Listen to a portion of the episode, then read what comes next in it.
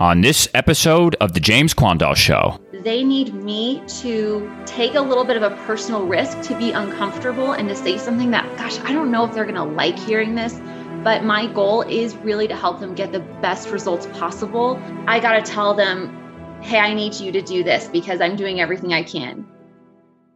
On today's episode, I had the pleasure of meeting with Lauren Rilling about coaching, personal goals, success, and the numerous distractions that hold us back. We discussed the importance of being able to set boundaries and say no, but also the reverse of that, not being afraid to get uncomfortable, reach out, and get a no back from a prospective client, friend, or opportunity. We also set some ambitious goals for ourselves, including discussing the launch of a mentorship and coaching program for you, the listener of this podcast. Please sit back, relax, and enjoy our conversation. Before we started recording, we were briefly talking about your coaching program. And selfishly, I'm really curious to know when you're coaching a dozen or two people if you've seen any themes that come up in the people's productivity habits or their lives or what type of things you see they have in common. Um, and it could be even be pitfalls that you notice. But let's just start with positive things first that you're noticing that these potentially high achievers have in common? Oh, I love that question because one of my favorite things is to draw out themes to say what what is happening in common among people and I love that my clients come from all different backgrounds, all different industries, all different business types, um, different ages, etc. And yet there are common themes that you can draw out. So starting with the positive, I would say that the people who have the most success just in general with whether they're just setting a goal and they want support around that goal or they're struggling in an area and they want to get better is that they really take ownership over their actions. Like they don't try to wave a magic wand, they're not looking for a silver bullet. They really reflect on what that action is that they need to take right now. Like what is that one or what are those one or two things this month that I can do to move the needle forward. That sounds like a pretty uncommon trait when looking at people as a whole. Because if you're looking on social media or what's trending, it seems like the stories we're most interested in are people that made it big overnight, not people that kind of like slugged away in private for months and months just working on that one thing and takes 10 years to get there. Does it seem, have you noticed any kind of thing with that with people who are achieving versus unachieving? Oh, for sure. I think that people who achieve less, it's interesting because they will make these like big moves like i'm going to pay off all of this debt all at once or i'm going to go invest in this thing to grow my business they'll do like something big but they might not do the things that we talked about in our coaching session and uh, that seem like smaller. And what that does is it actually sort of sabotages them because because they're not doing things in a systematic way. They're not following a strategy. They're just like looking for that next thing where they're going to get that next big break. And I think you're totally right. Like we love the before and after pictures right? Like who doesn't love a good transformation story? But uh, like I used to watch, uh, there's like the home makeover shows and the biggest loser shows and you know all of those big transformation shows. And how many of us will even sit through an hour of that? Like my i couldn't get my husband to watch it with me. He's like just show me the before and after. I don't even want to watch 45 minutes in between And that, yeah, that's that's interesting because like the I used to love watching HGTV and the um what was the name of the show? It wasn't how maybe it was House Hunters, whatever the ones they do the renovations and I was always just so jazzed to see what the final product was. But you're right; it's like a 45 minute show, and it probably took months for them to actually do that. But if I had to watch months of it, I wouldn't even care. Yeah, you wouldn't follow the journey if they said we're gonna dedicate a whole season, we're gonna update you in real time on the progress of this house. You'd be like, no, that is so boring. I don't really care. just show me yeah. what it looks like at the end. And I, I think that that's a big mistake that a lot of people make, whether it's in their personal finances. I mean, it applies to every area of life personal finances, your business growth, uh, even relationships, spiritual growth. I really think it's sort of a universal principle that if you're going to be successful, if you have a goal that you're working toward, that you have to be okay with taking these incremental steps and know that it is going to be a process and being really committed to the process rather than trying to find shortcuts or a silver bullet to get there faster. So is the the tactical way it works is you set a goal. Is it a 1-year goal at first or a 2-year goal and then you break it down into smaller chunks or like what's the actual how do you break free from this jumping around and actually stay focused on the small steps? That that's the that's what I want to know because these folks you're coaching are working on these small steps to achieve the bigger goals, but how do they not get distracted with those wrong moves, I guess? Well, I think that the timeline that you're looking at depends on the goal itself. Like I always look at a goal as a tool that you're using, not the goal isn't the goal. The goal is a tool to get to where you want to be. It's a way to measure your progress on something. So if you want to pay off a certain amount of debt, maybe you want to pay off $50,000 in one year. Okay, great. Well, if that's a one year goal, then you work backwards from there to say, well, what will that require of me to do that in one year? Or, okay, that might be a little too fast. Yeah, it's $4,000 a month. Yeah. Or maybe you're like, wait a second, I can do that faster. Like I had one couple who paid off $120,000 in seven months because they were able to do that. That's probably, you know, more the exception, but but it's doable. So so I think you have to sort of look at the timeline depending on what it is that you are ultimately wanting to accomplish and break it down break it down from there. And then once you say, all right, here's what I would love to have accomplished in one year or in six months, break it down from there and say, well, what could I do each month in order to get there? And then well, what does that mean for what I have to do each week? And then from there, what are those action steps I need to take on a daily basis if I want to be where I want to be six months from now or a year from now? Okay. So that makes perfect sense. And I want to go deeper into that. But I am curious what about goals you just can't achieve in a year? What if it's a goal that you just physically couldn't achieve in five years? How do you set that kind of course towards that five year goal? And knowing that you may not even really know the waypoints along the way, but you have to keep working towards it and let that sort of unravel itself as you're getting closer. So, can you give me an example? Like, is there something in mind that? Yeah, let's say you wanted to grow your. I don't know. Let's not talk businesses. I guess you is your coaching mostly personal habits or business habits or money? Like what is mostly it mostly? business finance. So I actually got started as a business owner myself coaching people on their personal finances.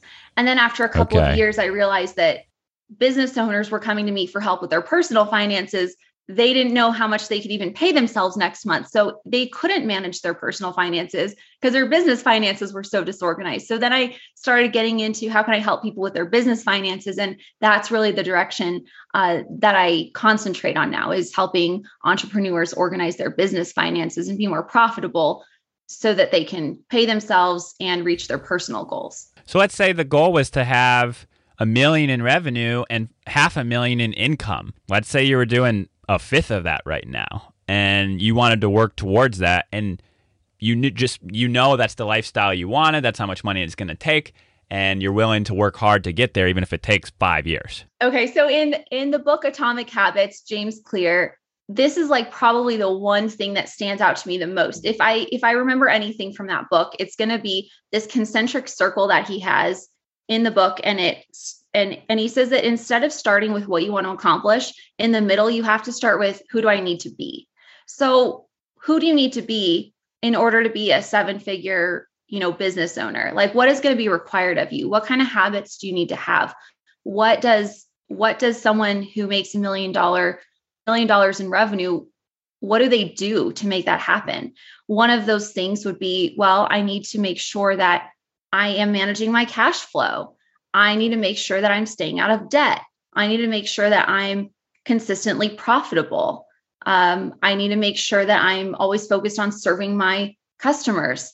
And so you can develop a strategy around all right, what is our growth plan? And you're going to have to break it down at least one year at a time because no one can make a plan that's going to be five years out because we just can't. Have you ever have you ever watched on Shark Tank when they're in there and they don't have any revenue yet? Uh-huh. They're like got this product and they've already spent a million getting to where they are, and they're like, "Oh, how much revenue you have? Oh, we're pre-revenue, but our projections are like, wait a second, you're projecting what your revenues are going to be before you even made one sale? Like, get out there on the street and go sell one of your products, like, and then make a projection." Yeah, exactly. It's so true. Like, your projection doesn't really mean anything if you don't have data to back it up. It's like, yeah, you have like you have to. Your projection could be maybe if you did the same work you did the year before, you could project you would probably do the same amount of revenue in the current year. If you want to grow, well, you're probably going to have to do some additional work of some kind. And like for my business,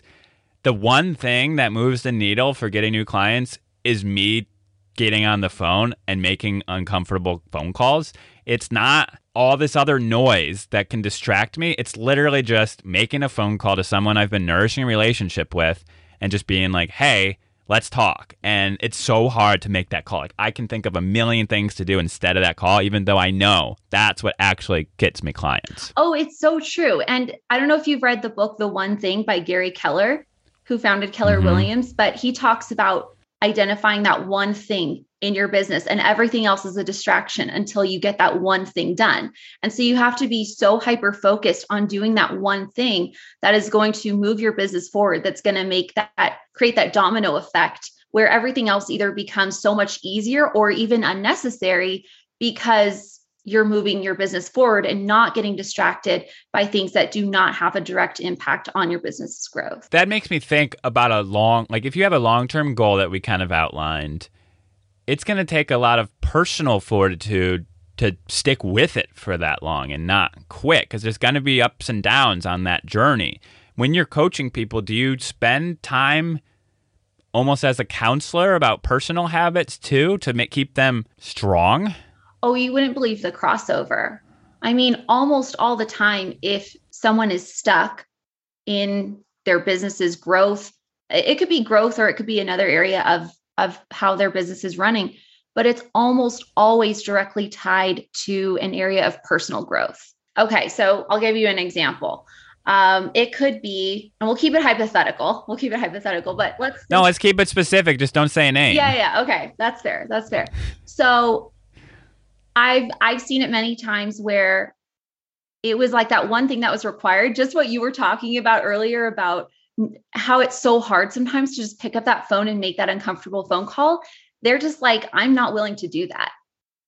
Like i i'm okay getting clients with inbound leads with word of mouth whatever but i don't want i'm not willing to put myself out there to go meet people to pick up the phone because i cannot handle being told no.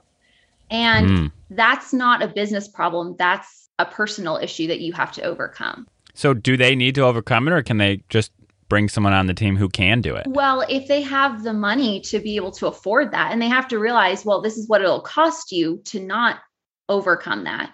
So, if you have the money, if you if your sales are high enough and your revenue is high enough and your profits are high enough that you can afford without going into debt, of course, if you can afford it and you'd rather outsource that than than to uh, do it yourself, then yeah, that's okay. But when you're just getting started, that's not a luxury. You don't have you don't have that option unless you're like, well, I'm just going to go into a bunch of debt and I don't really care.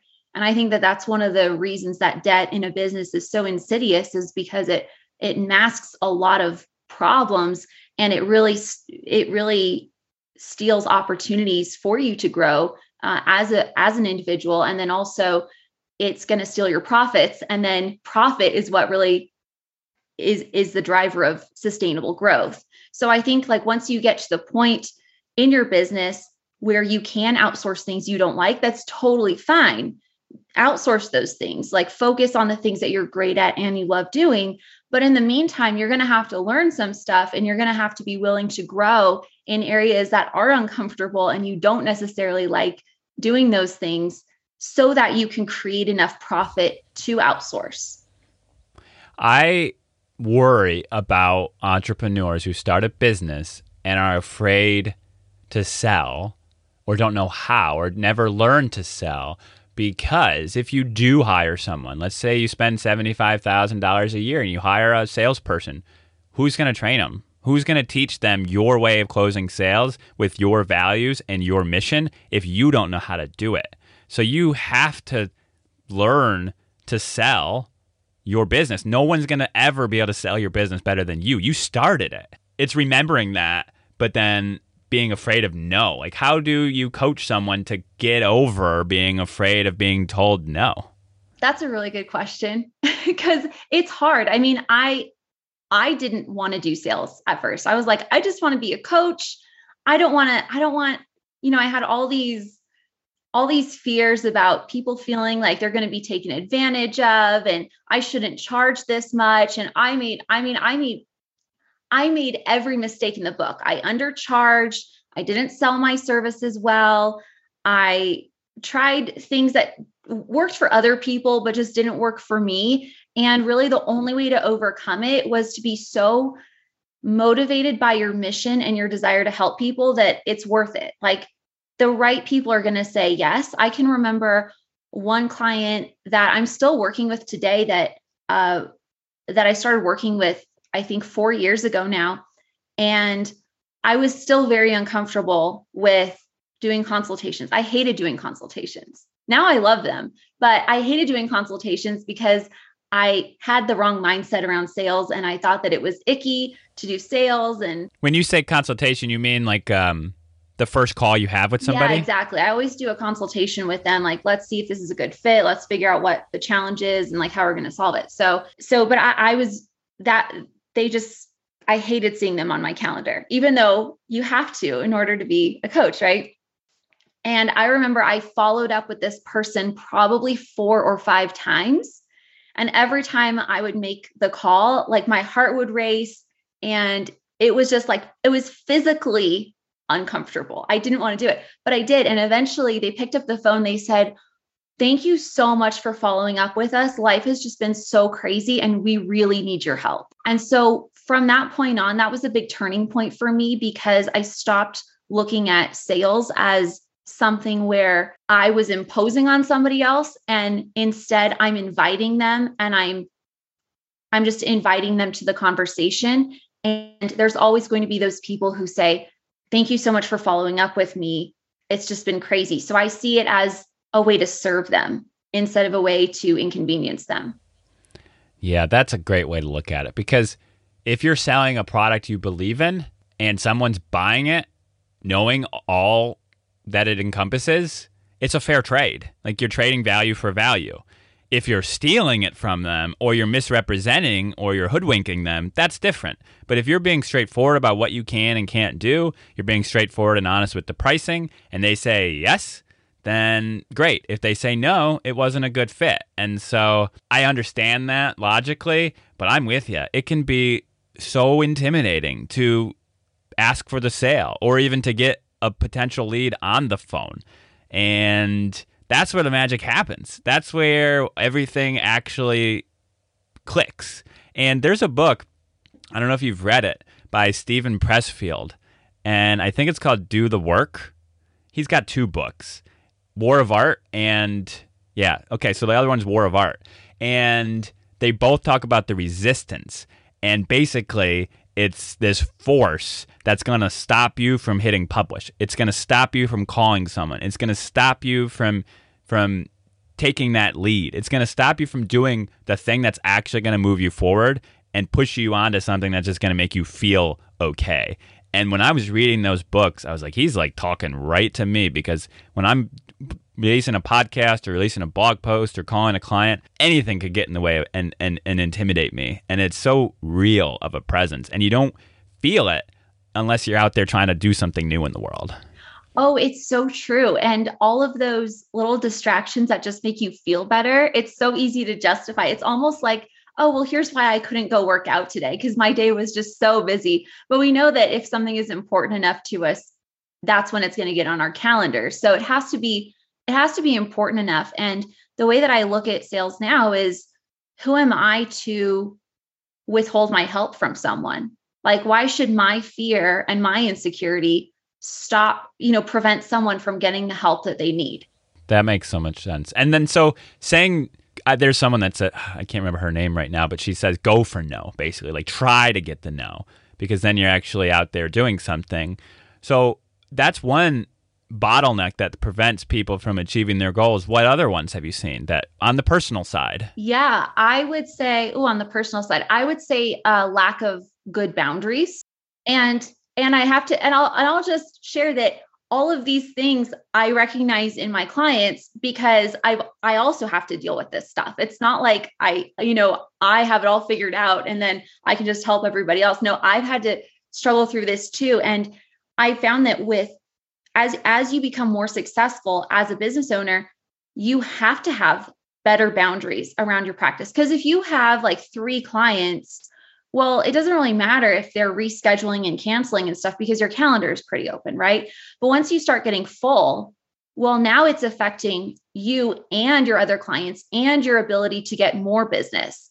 And so you can't really afford to have them cancel on you because either they're not going to be able to find a, a, a, coaching spot or you know they're that's kind of like your your time and your money are really valuable right and so and so is theirs and so you have to start thinking about a cancellation policy. You know, am I actually going to have a policy where you do have to reschedule 48 hours in advance or uh, you know you're going to get charged with a fee if you don't show up or something like that and i've talked to a lot of business owners who are really afraid to implement a policy like that because it just kind of feels mean like they want to be understanding and they're kind of afraid to say yeah i'm charging you because you canceled an hour before your appointment.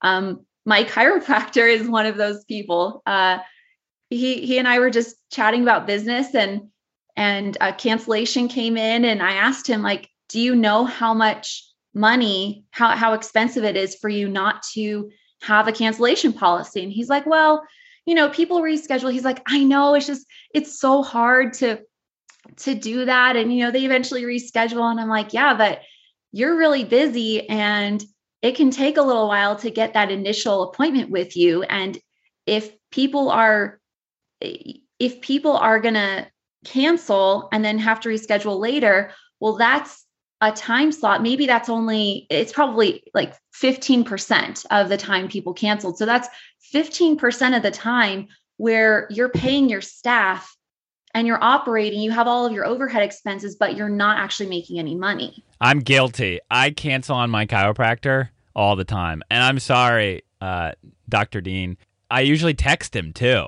I'm like, I sorry, can't make it. And it's like, I'm not respecting his time. And if he charged me, I would maybe go, oh, his time's more value than I realized. Like I didn't realize that he was holding that spot for me and he couldn't say yes to someone else because I was on there. And then now he's just twiddling his thumbs in his office when he could have went home at four o'clock, but he was waiting for the five o'clock appointment with me. Like there's all these ramifications to the business owner when you don't have those boundaries, but the consumer doesn't really even understand that unless you make it clear. Yeah, we don't I mean, we don't even think about that. I mean, even me like I I I run a business, but hey, if someone has doesn't have a cancellation policy, if I know that I'm not going to get charged, like yeah, it's probably if if I need to move something in my schedule, that's probably going to be the first thing to go. As terrible as that is, like I I try not to, but if it's if I'm like, well, something's got to go, so I'm going to cancel on the one that isn't going to charge me a fee, right? Yeah, I get so oh, when when I have a meeting with someone and it's been on my calendar for 2 weeks and five minutes before it starts, they're like, "Oh, sorry, my previous meeting's running long, or I'm getting pulled into this other meeting." I'm like, I could have been at the beach right now. I've been waiting around all day for this call. Like, I could have used this time for something else. Like, it, I start like at first it wasn't even a big deal. I didn't really care, but as my business grew, my time got more valuable, and I needed to guard it so much more. If you don't put these practices in place when you're small, you're basically gonna fold when you get bigger because you're going to have to do something like this. Oh, for sure. Like the bigger the the more you grow, the more your systems and boundaries matter and and if you can recognize that you're feeling a little bit of resentment or frustration, something like cancellations, I mean that's a great example, but it could be with anything. If you're feeling any resentment or frustration with how your clients are behaving, that's on you to change to change things. That's on you as the business owner to um, to to communicate your policies, to communicate how things work, um, and then to follow through on it. And that's the really hard part is the follow through because we don't want to hurt anyone's feelings or make them feel bad or anything like that. But um, you've got to have you've got to have the right boundaries in place, and usually that's through the through policies and communication. And often when we can recognize a lack of boundary or like this is really hard to uh, to actually enforce that boundary in business, it usually is, is going to show up in our personal lives and well. It's not like it's isolated to your business practices, right? It's something within us where, oh, I need to learn how to create better boundaries in my life so that when I go to create boundaries in my business, it's not so terrifying. Speaking of boundaries and specific to coaching, and this even this even works with my business, but what about the client sort of becoming a friend? Like how, as you have these intimate conversations about their habits and their goals and their dreams and their personal habits how do you separate like friendship versus client? Like i would i would have a very difficult time doing that as a coach because i just love so deeply in relationships. And if i get to know someone and they open up to me like i'm going to open up back to them and they're going to be like a friend like how would i prevent that in a coaching scenario I don't it, the nice thing about coaching, it's not you're not a therapist. So that's the nice thing. You're it's not like this one-way street where it, it's a it's a different relationship than someone being a therapist or a, you know, counselor. Um, but you want to serve your client. And so I love the way that uh, Rich Litvin frames this. He says, "I care so much that I don't care." Your friends are going to tell you what you what you want to hear. I'm going to tell you what you need to hear. Like I care so much that I, I don't care if you don't like it, basically, or that it doesn't make us friends. Like I want to serve you, not please you. Your friends can be the ones to tell you what you want to hear, but I'm gonna I'm going to serve you by telling you the truth. And that's why people hire coaches because they want that guidance, they want that honest feedback, and they want that accountability. And so, if you're trying to, if the goal is a friendship, then you're not going to like give them that sometimes brutal um, honest feedback like the third time that you ever talk, right? Like that's not going to happen if you're just trying to be friends. Now, over time, I have become friends with some of my clients. You know, we've worked together for a year.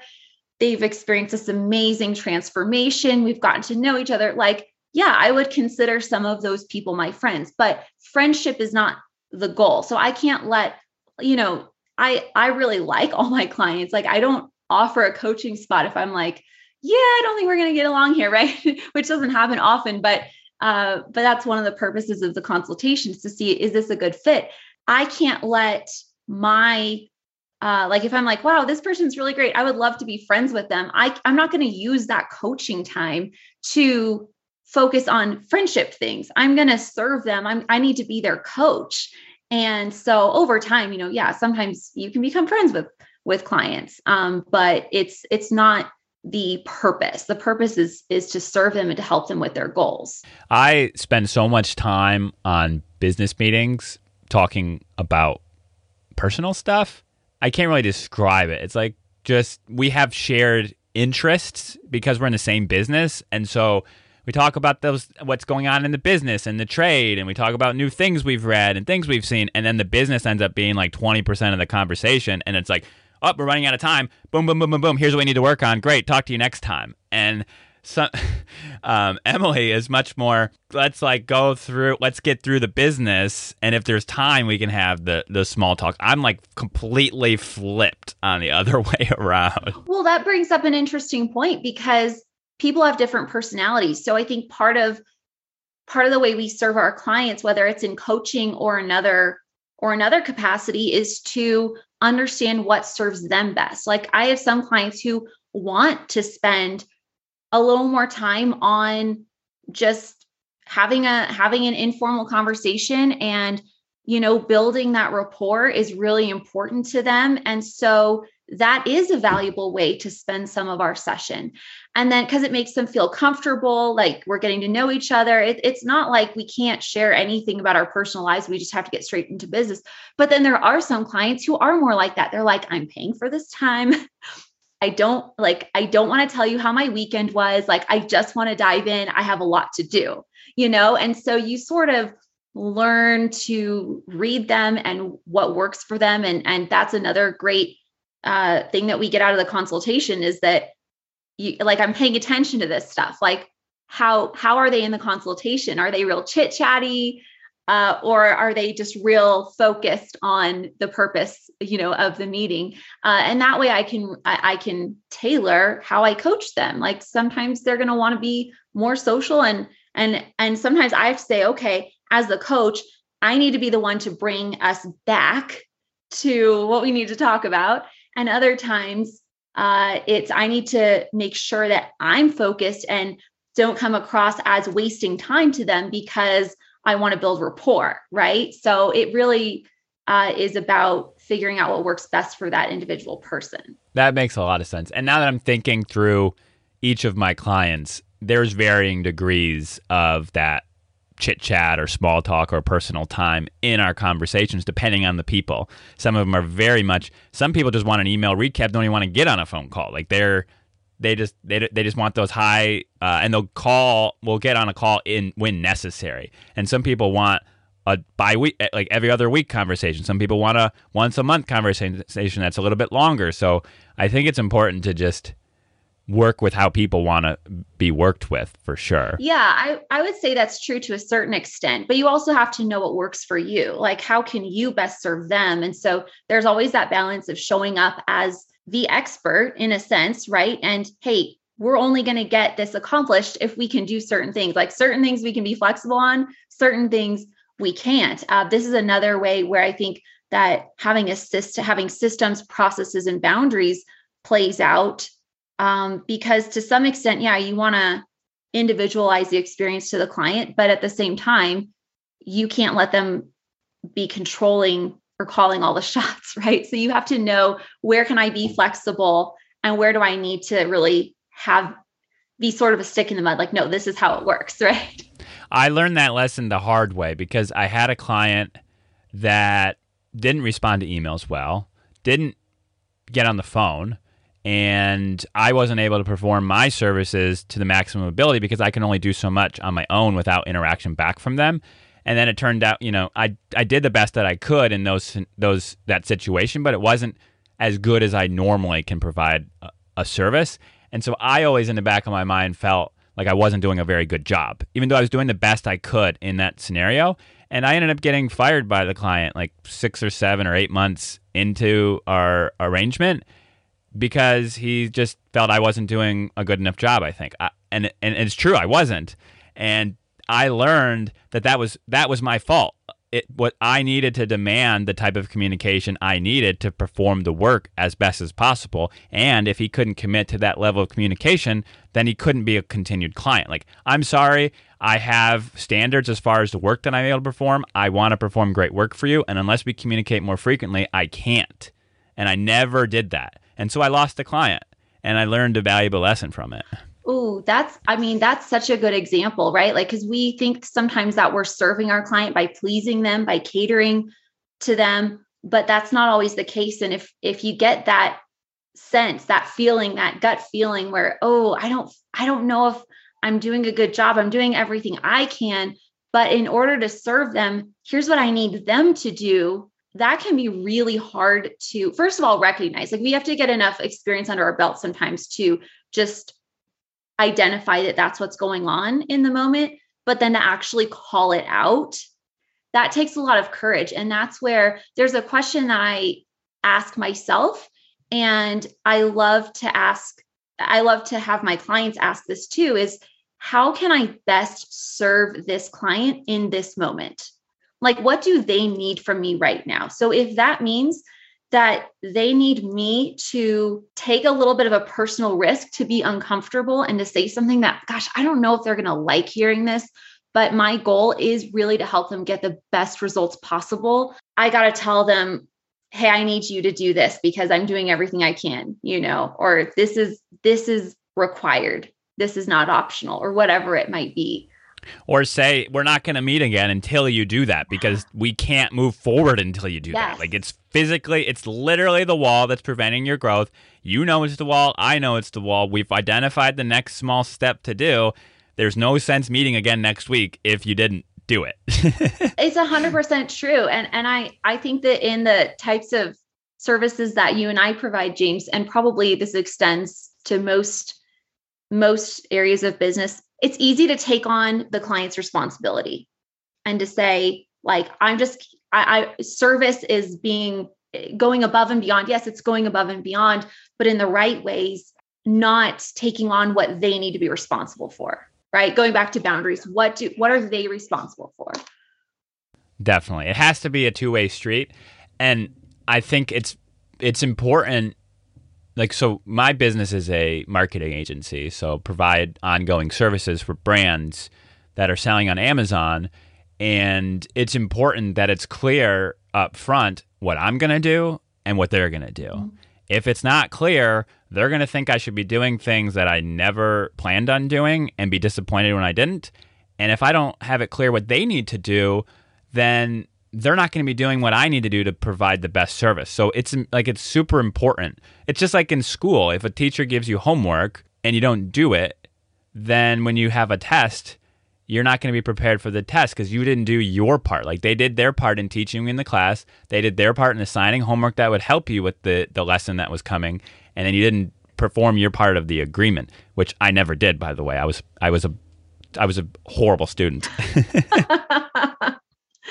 yeah, it's um clarity is kindness, right? That's I like that. Clarity is kindness. And the thing about business is you if you get it wrong, just don't get it wrong again. Like I lost that client, learned a valuable lesson, wrote a blog post about it so it would really stick, and then I got more clear when I was onboarding clients in the future as far as what the cadence of conversations would be as long it's it's okay to make mistakes as long as you learn something from it. Oh yeah, I would take it a step further. It's not only okay to make mistakes, it's necessary to make mistakes. And if you're going to grow your business, like if you want to have that 1 million in revenue, you have to love making mistakes. Like learn to love making mistakes and learning from them. I think that second piece learning from them is just as important, but don't run your business with the mindset of I'm I'm trying to avoid mistakes. Just take take risks that you can actually afford. Um, don't don't take risks that you can't afford, and then that way, because because afford mistakes are going to cost you money, right? Like in a business, they're going to cost you money. They're going to cost you the client, or they're going to cost you. Oh, I wasted my money on this ad strategy or whatever. So just make sure that the mistake is affordable. If it doesn't work out, if you try something new, or if you're still getting comfortable with a process, that it, it's not something that's going to sink you financially. So make those mistakes and know that hey, I don't I don't need to succeed at this. Like obviously we want to, but if it doesn't, can you actually afford the mistake and then can you learn from it and turn it into something that's going to make you more profitable? That goes back to the beginning of our conversation and it's like get rich quick I'm to bet it all. I quit my job. I saved up 50,000. I'm going to spend all of it on this idea in 6 months and if it works, I'm rich. If it doesn't, I'm broke. It's a moonshot. And some people are have been very successful with that model, but most people fail with that model. The true way to grow a business is slow and steady, calculated risks that you can afford and repeat it over and over again. And you do have to take some risk though, because that's how you grow. Like you gotta try something new and spend some money. But is there a formula? Is it just based on where your business is at and how much growth you want and you, what your cash flow is at? Like, is it easy to know like how much is too much when you're kind of starting out? I, I think there is a formula actually. I think there are there are guardrails and when you know your you when you understand your business's cash flow and you put boundaries around your risk um, you can take risk, but it's almost like it's it's almost like the risk is in its own little separate bubble on the side where if that one pops and it goes nowhere, you haven't actually interrupted your current operations. And so that's done by setting aside a percentage of your revenue for profit, for retained earnings. So if you are setting aside, if you're budgeting and you know this is what I need every month for my operating expenses, this is what I need to reserve for taxes, this is how much I need for owner's pay, and this is how much revenue I'm making each month on average, then you can say that means I've got 5% or 10% or 15% set aside for profit. And with that profit, what you get to do is you get to expand your business. Because if you already have your operating expenses covered, you already have the taxes covered, you've already got your owner's pay covered, then the profit is like your play money. So you can pay off debt with that profit. You can build an emergency fund for your business with that profit. And then after that, you get to say, great, I'm going to take whatever is in my profit account and I can use that as I choose to expand. So maybe I want to offer a new service or create a new product. The profit is your budget to do that with. And so that's what growing at the speed of cash means. You know, people who take out debt, they're saying, well, I'm going to take out this debt, I'm going to take a risk. Yeah, you're taking a risk in the same way that someone using their profit is taking a risk, but you're adding on the risk that, hey, you're on the hook for paying this back if it doesn't work out. And you're sort of flying by the seat of your pants financially and your existing business that you have you're putting at risk and that's what we don't want to do. I think that's the line that gets crossed is we want to grow so fast and have that instant before and after or you know we grew from 0 to a million in 18 months and that becomes so appealing and so attractive that it, it it justifies you can so easily we make decisions based on our emotion and then we justify them with logic the end of that story we went from zero to a million in 18 months and then a million back to zero in six. You know like yeah have you ever heard of a company called wiseacre frozen treats? Because they were this um they made popsicles with like all natural sweeteners and when it was really innovative and stuff to do that. And so they had 15 employees. They went from just being this one little local operation to 15 employees on the East Coast. They were in a few grocery stores, a few retail stores, and then they got investors to give them like a million dollars or something like that so that they could expand to the West Coast and be this national brand. Well, what happened is they got things in place before they actually got some of their money. And then the financial crisis of 2008 hit, and one of their investors backed out. And they couldn't afford, they didn't have the existing profit to be able to afford the expenses that they had already committed to. And so they went bankrupt. You know, they they were growing too fast. And the other thing is even if even if you don't go bankrupt, you're setting yourself up for a lot of problems. When you grow slow, you learn to identify the challenges in your practice, in the logistics, in just things that that can go wrong, you know, and you learn to navigate those challenges and those little failures one thing at a time so that on your way to growth you're constantly solving problems. But if you grow from 15 employees and a few stores to being nationwide and you've got it, it changes the scale of your operations and you're going to come across new kinds of challenges that you've that are not incremental but they're exponential and you don't know how to solve them anymore. That is why and I don't know the stats offhand, most businesses fail within five years because they get a little success and then think, well, this is proven, let's blow it up. They don't have the right people in place sometimes. Like if you grow slow, you can make sure people are the right people and people can be actually have a full plate. It's crazy. You see some of these startups and they have 20 employees and most of them aren't doing anything all day. Like they're just like they've got like this very specific role that they do and they're basically in meetings all day and not actually working. It's it's it's crazy. When I worked in retail, everybody had a job to do and they barely had enough time to do their job in their day. Like there was always more work left for the next day, and that's why it worked. But changing gears completely. I am curious about the focus required in leaders. Have you noticed any ways to improve your focus to get that one thing done or the tasks that you need to get done from yourself or from your your your clients? Yeah, you have to get really good and really comfortable at saying no to a lot of things. Wait, wait, wait, wait, wait. If you don't want to hear no from other people so you don't make phone calls, how do you how do you have the nerve to say no to other people? Well, I think they go hand in hand. Like you have to learn to love other people saying no to you, and you can feel the freedom to say no to others. Like having that freedom to hear that from someone, I think also gives us the freedom to say that. Like it's okay to say no, and it's necessary to say no.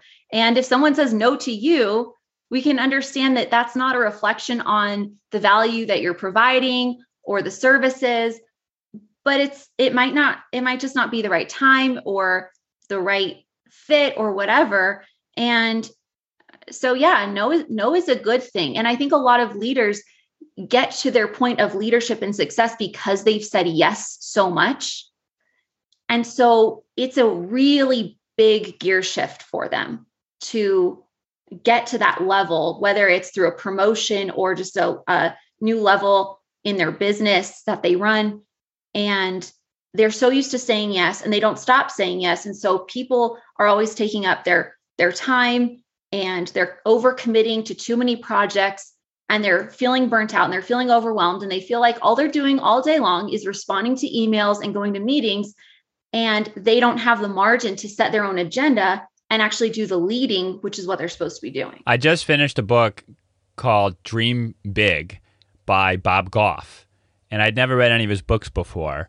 But he's got a new one coming out called Undistracted that I really am looking forward to. And so then I started reading his back catalog. This book, he talked about how being available is like how he became successful and how most of the successful people he knows are available. And I've noticed this trend when I'm trying to meet with someone uber successful, like people who've be- built and sold multiple businesses, it's like, hey, when can you meet? They're like, well, I can meet in an hour. It's like, how do you have time in an hour where most people I meet with, I have to like have two weeks notice to get on their calendar? Like somehow they said no to everything except the things they wanted to do or the things that only they could do. And so now they have tons of availability for the right things. It's it's like stark it's so obvious when you when you pay attention and the people you're waiting weeks and weeks and weeks to talk to. The other thing Bob Goff said, and this is how you can learn to say no. Every Thursday he quits doing something he used to do. It could be a habit, it could be a recurring meeting, it could be a club that he was in or a community engagement. Every Thursday, he has to drop something out of his life. And what that allows him to do is say yes to new things. And he's gentle about it. That's the important thing. You can say no and still be loving and kind.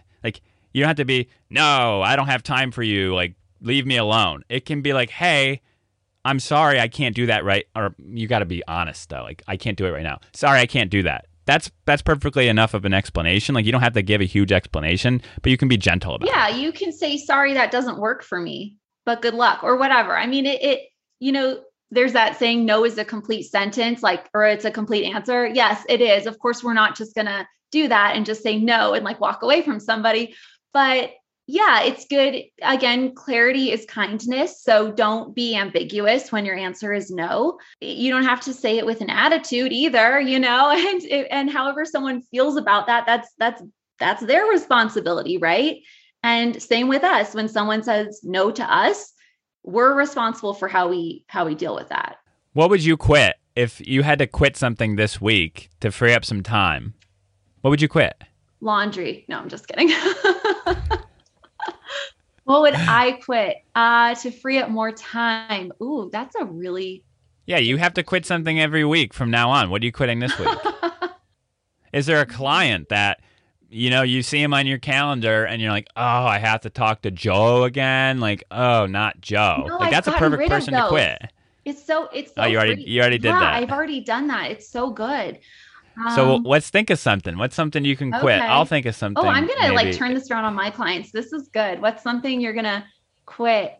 I'm gonna quit going on Instagram before ten o'clock. Like I, that's what I need to do. Like not even check.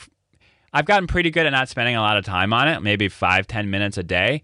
But if I could not check my email or Instagram before, let's say, 10 o'clock, I would be much more productive in the morning.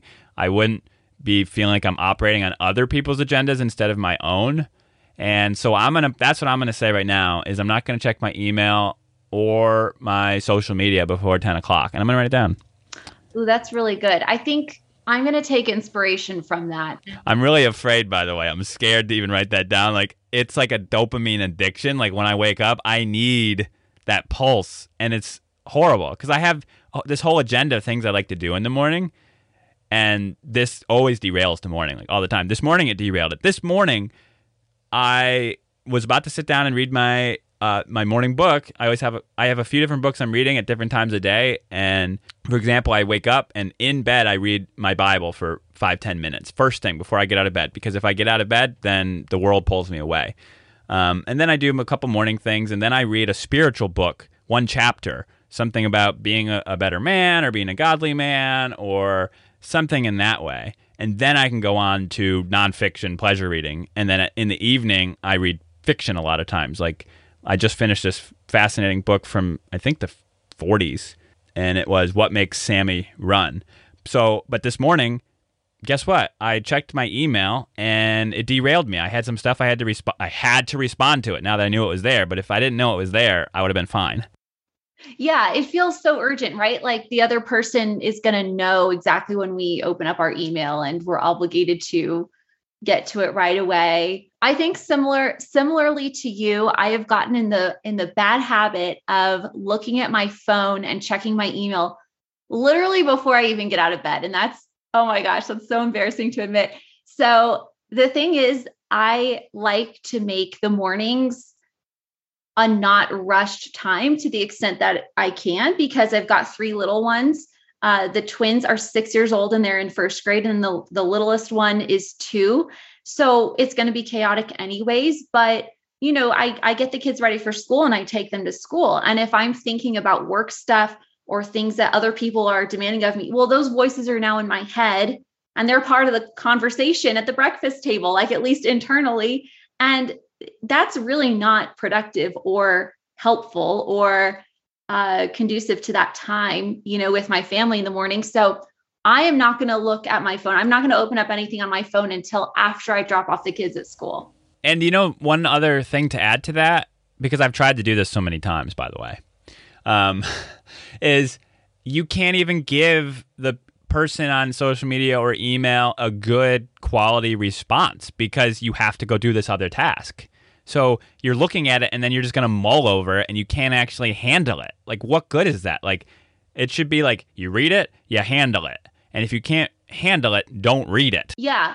I, yeah, it's it's so easy to get drawn into that lie that we can be focused on multiple things at once. We can't. And it, I, it, it's amazing how it hasn't it's been what maybe a decade since most people started having smartphones like what did we do before can we even remember what it was like to get to our desk open up the computer and then look at the email i mean so i think life was probably a little bit less stressful well you're skipping a step because it, you used to have to connect to your aol account which took like three minutes so you couldn't like just check your email That's so true. Like, what would we do if we had to sit at a desk for three minutes and listen to that horrible sound every time? Like, we wouldn't. You know, that's actually often. That's a great uh, app uh, where we were talking about focus and distractions. If someone just made like before you could get onto your computer, you had to like type. You had you would like pr- type your password and then it would like do the AOL noise for three minutes, like trying to connect. You probably wouldn't go on there unless you really needed to go on. is it worth it? Is it worth yeah. now my other coaching advice for you is is there a way you can keep your phone somewhere else? Like does it have to be like I've found for habits like this, it's easier if I like you mentioned the word guardrails either. Like mm-hmm. make a my phone is across the entire house. It's like the farthest place from my bed in the entire house. Like it's much easier for me not to go on it before I read my Bible in the morning because it's not even in the room. Could you store it somewhere else? And so then you could have a few minutes to yourself before you go downstairs. Oh, for sure. Yeah. Like having those really tactical things. Like if you're going to break a habit or form a new habit, you've got to set up your environment to make it conducive. So, yeah, instead of just saying, I'm not going to look at my phone, well, I'm going to default to my existing habit if it's there, you know, on my nightstand. So, yeah, I can take that. I can say, all right, I'm going to charge my phone at night downstairs and keep it downstairs or put it, you know, in the car or probably not, but you know, put it somewhere else so that it's so that it's out of sight, out of mind and then it's like literally inaccessible. We went down to watch the sunset last night, which is one of our habits we do multiple times per week. And Emily left her phone in the car and didn't even realize it. Um, so this morning, she's like, I don't even know where my phone is. And we realized it was in the car. And I go, wow, what a great way to make us not use the phone in the morning. If we locked it in the car and we don't want to go out in the cold, and so it's just out there. And it's just, it's like these devices pull us, they own us, really. And I just think about kids watching us on these devices before they even have them, realizing that those devices are the most important things in our life just based on our actions and how much time we spend on them. Oh, that is such a that is such a good point. That's such a good point because they say more is caught than taught and they absorb what we what we do, not what we say. So if what we do and what we say are not congruent, they're going to they're going to go with what they observe us doing and and and yeah and you mentioned what did we used to do like to check our email? And it took like minutes and minutes to get on aol but i heard just two weeks ago from uh, a friend of ours who has a couple kids that she said most of her most other kids can't even sit down to watch a movie anymore because they're so conditioned to like quick fast-paced youtube videos they can't sit down and watch like a hour and 30 minute long Disney animation or anything anymore. Like they don't have the attention span. So like that's frightening because I don't even have the attention span not to check my email in the first hour of the day or the focus or the the willpower. What is going to happen with our kids? Is it going to be like it built into their brain? Like they're going to need it while they're sleeping? They're going to be watching TV? Like what's going to happen? Well, I think we just have to we have to be intentional about cultivating that in our own lives, right? Modeling that and and showing that self-discipline so that that's their idea of normal. Because i think i read that by the time that kids are like nine years old they've sort of formed their filter. They formed their worldview. They formed their filter for what's normal and what's not normal. And so if we can model what we want them to to experience as this is how the world works this is how people interact we have to do that when they're young and we have to be consistent in our own lives because that's what they're going to say. This is normal. This is what people do. That's deep. And I keep thinking, I've been going back and forth on this. I'm thinking of going back to a flip phone mm. and just get a GPS in my car. Like any of the excuses I come up with why I need a smartphone, I could come up with a counter. Like, oh, well, I use it for navigation. Okay, I'll get a GPS. Or I use it for email. Well, email is best done at a, at a desktop anyway. Like maybe what about posting on Instagram? That's a tough one. That's one I haven't been able to overcome yet, but I'm sure I could figure it out. I have pretty good boundaries with my phone, but I know that if there was a kid in this house and they saw how many times I pick it up a day, it's way more times than my Bible. It's way more times than I hug my wife. It's way more times than I work out. It's my idol. Like I spend more time with it than anything else that I do. Yeah, it is, isn't it? It really is. And it it's one of those things that it's like that just sort of becomes the default. And I think that with our lives, we're always either going to be floating with the current or we're going to be swimming upstream. Like it's never going to feel, well, I don't want to say it's never. I, I, I think that the idea of swimming upstream sort of, you know, going against the culture, going against what the sort of lazy default is, so to speak. It's not that it'll always be a struggle because once once a habit is a habit, it feels normal, but it's sort of acclimating yourself to that different way of life that I think is difficult. I I took the step of deleting most of my social media and now I only use it for work stuff. But at first I was like I realized that I have never in my adult life ever not had social media. Like Facebook came out the year before I started college and it was only for college students then. And so I was like kind of excited about it because, oh, you get your college email address, like that's a big day. And then you can get your Facebook account. And I literally had never experienced adult life without social media. And I had that realization last year and I go, oh my gosh, that's horrible. Like, and, and so I just, I'm like, I'm getting rid of this. This isn't that there is not a net benefit to keeping this, right? So I deleted it. I did not miss it.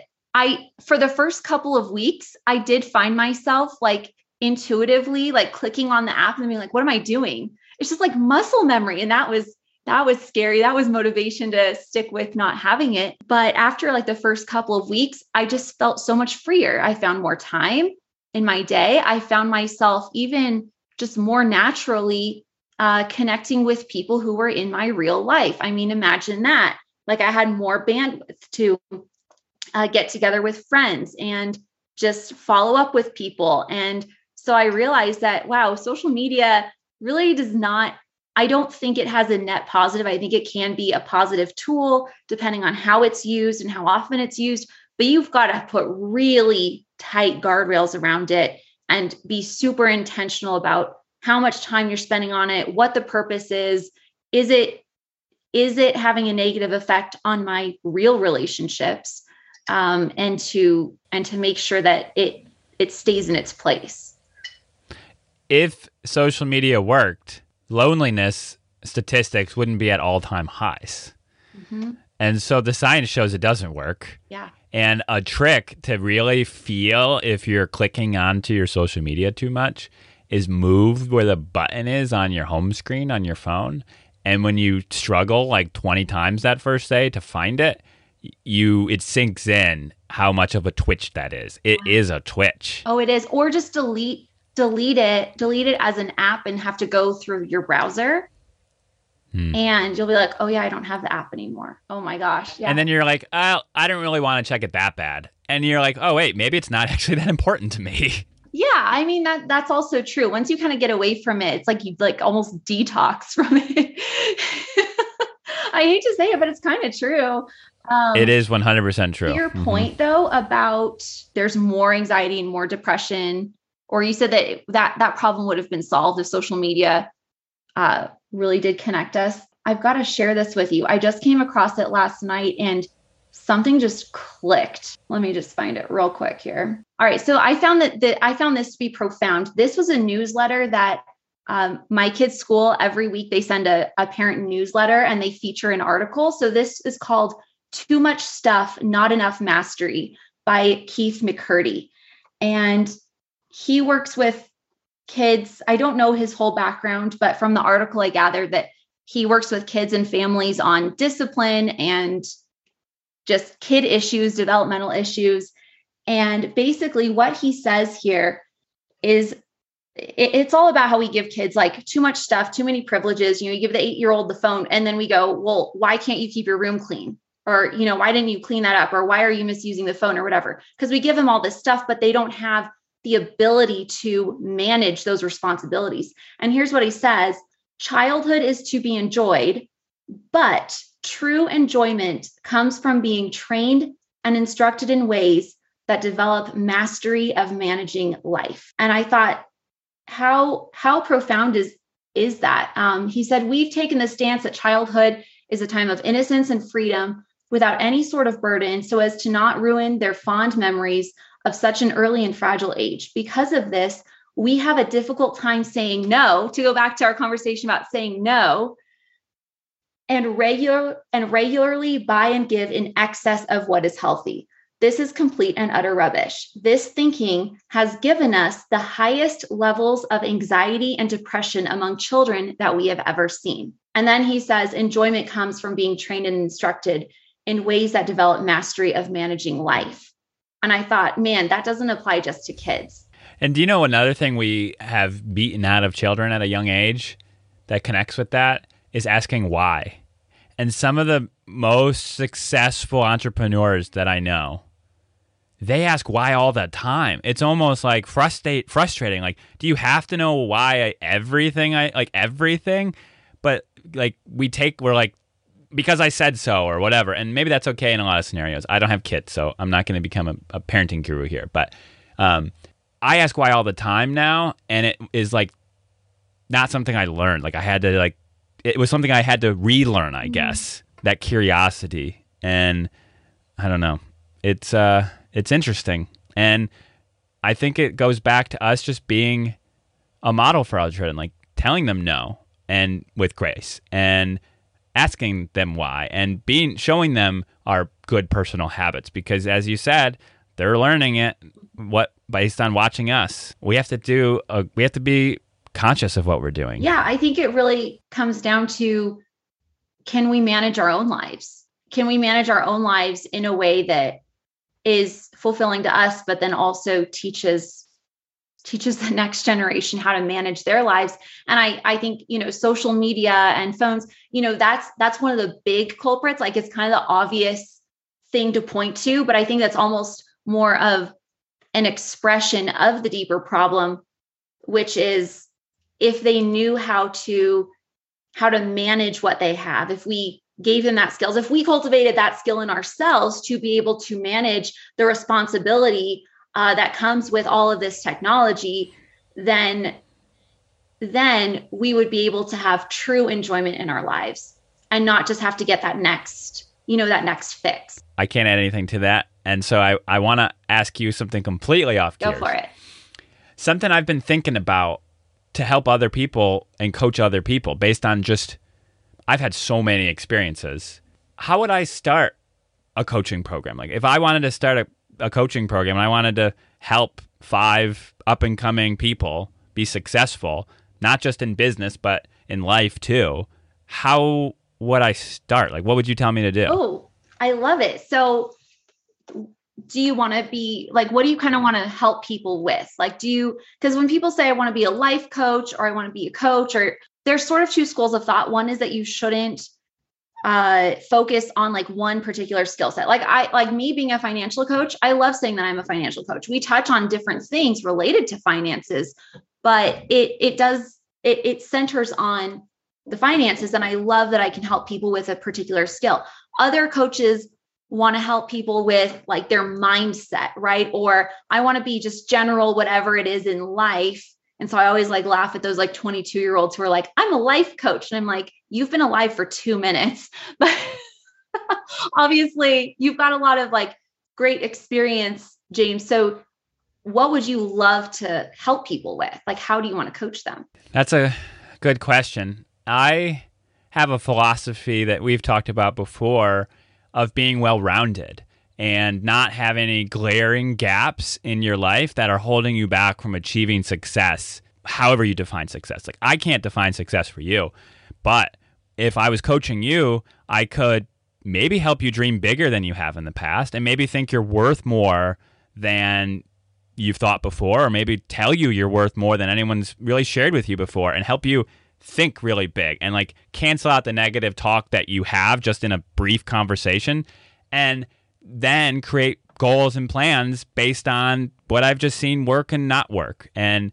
really, um, it's just being well rounded and just loving life and like loving the joy of of the pursuit of success and happiness. Yeah, so it sounds like you want to help people get to their next level of success and enjoy their lives while they're doing it. Definitely. Because one of my big pet peeves is like, I'm going to work really, really hard for 40 years so I can enjoy my life at 65. My philosophy is you need to build your life so you can enjoy it right now. You may not live to 65, and if you do, you may not be able to do the things that you want to do. So make a list of the things you would love to do if money wasn't an issue, time was an issue, and skills weren't an issue. And then let's figure out how to break those down into, like, as you said, yearly, monthly, weekly, daily goals and get there. Like right now, one of my crazy goals is I want to hike one of the um, one of the big peaks in the world. I don't have any of the ability to do that yet, except that I can walk really, really far. It's going to be a long time before I get there. But first things first, I have to start with learning some skills, some some navigation skills, and some backpacking skills, and and and survival skills.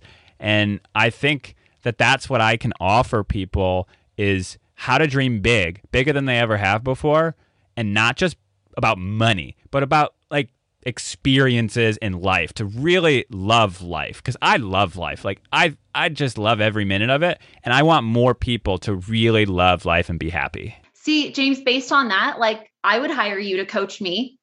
So, here's the thing, I don't think that I think you already have everything you need. Like you you told me your story of how you got started with the podcast and it was like well just start. And i don't i honestly don't believe that that's the answer for everyone all the time. Like if there might be if you want to coach someone around something and you're not quite at the level where you need to be before you can coach someone else on that then you need to develop your own skills. But i think that you're really aligning your own experience and expertise with how you want to coach people and you've lived it and you can help guide someone else so I would say you just start. Like, I don't think you need to go get life coach certification or take these classes or have a funnel system to get clients. Like, I think you probably know five people today that you could reach out to and say, Hey, I'm starting this. Would you be interested in having a conversation? And if this interests you, then I could be your coach. Do you do a couple people for free before you charge? Or like what would you do in I, that sense? I, I did. I i coached maybe three or four people for free. You know I, I just sorry to interrupt but i'm just thinking i when i think about it i've been doing this i was gonna for for almost two decades that was what not i was gonna say. Kidding. next i don't think you need to. I think you've you've already been coaching people. You just haven't been calling it coaching. So uh, this is another rich litvin thing that I, I love that he says is that coaches are leaders. So if you've been a leader, you can coach others. When I led my team at Best Buy of almost 100 people, most of my one on one time with employees was not about their job in the building. It was about helping them achieve their bigger picture life goals that were maybe making them disgruntled or not as focused at work as possible. And it got them to play ball and work hard and love every minute of being in the building. And I think like not to go in back into the management and leadership topic again, but we spend so much time like trying to keep our employees inside the job, but if we just help them become better people, they would be much better employees while they're at at work, and if they leave, they leave, and guess what? They take good thoughts with them because you help them get there. Yeah, I I don't I don't I think you just need to start and making those uncomfortable phone calls and putting yourself out there to say, hey i'm i'm coaching people or i'm mentoring them or whatever you want to call it but you kind of have to just start to be able to say and i don't think you do need to offer it for free. In fact for you i would not. You know some for some people for me it was helpful to sort of get my feet wet and like all this but no i don't i, I wouldn't offer anything for free because you're already doing so much to that that really is coaching. It's just not called coaching. And so i would I would start saying, Hey, this is something that I'm offering. Or maybe you hand pick a few people that you want to talk to and and just go from there. And then from there, you really figure out who do I love to coach the most? Like who really is the best fit? Um, but you've got to sort of get those reps under your belt to know who that ideal client is going to be. Yep, I got to do it. And if someone's listening to this and this resonates, here's my pitch. Send me an email, Instagram DM me, send me a tweet at anywhere you can find me. I don't know. I'm I'm on the I'm on the internet. I'm pretty easy to find. And if this sounds good to you, you have you may not have big goals right now. You will if you talk to me. You may already have the goals and you just don't know how to get there. Or maybe you just want a cheerleader and a support buddy and someone who holds you accountable or whatever you need. We'll figure it out. I'll help you get there. And I might join you in climbing your biggest mountain. So so there's my pitch. I love it. Cool. Okay, so let's um let's talk about you and what you're working on next and where we can find you and how we can support you in what you're doing. Yeah, so I I too am accepting coaching clients currently. So if you run a business and you want some help getting your finances organized around your business, like maybe you've been ignoring the financial organization piece for too long. If you're kind of running on as long as there's money in the bank, we're good. Uh, you can do so much more with that. And I can help you grow your business and be intentional about the way that you use your profit and you pay yourself to reach your personal goals and streamline everything and make it so much more simple um, and easier. And that's going to give you the clarity to set tangible goals and then go reach them. So if that is appealing to you, you can find me on Instagram, Lauren underscore Rilling, um, or uh, you can send me a DM there or go to my website, laurenrilling.com, and schedule a time to talk. Um, and I've just started a YouTube video series. This is like brand new territory for me, but I call it Simple Business Stewardship, and it's on YouTube. And we've got a few episodes posted there. Um, so check that out as well. So I'll link to your website, your social media accounts, your YouTube channel, all of the books that we recommended through this conversation, and I'll find the article um, by Keith about too much stuff, not enough mastery. And I'll link to all that over at quandale.com slash Lauren. That's quandale.com slash Lauren.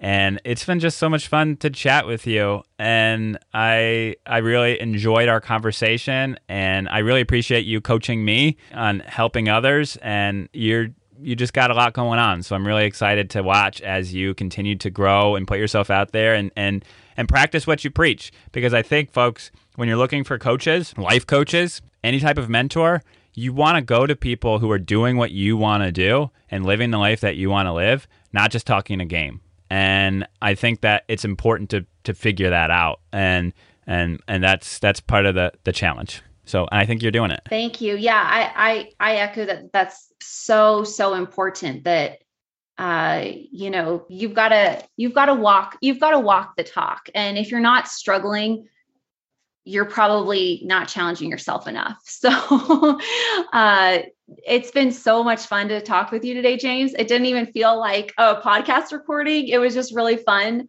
to talk. And I got so much insight from you as well. And it's been awesome. Thank you so much for having me on.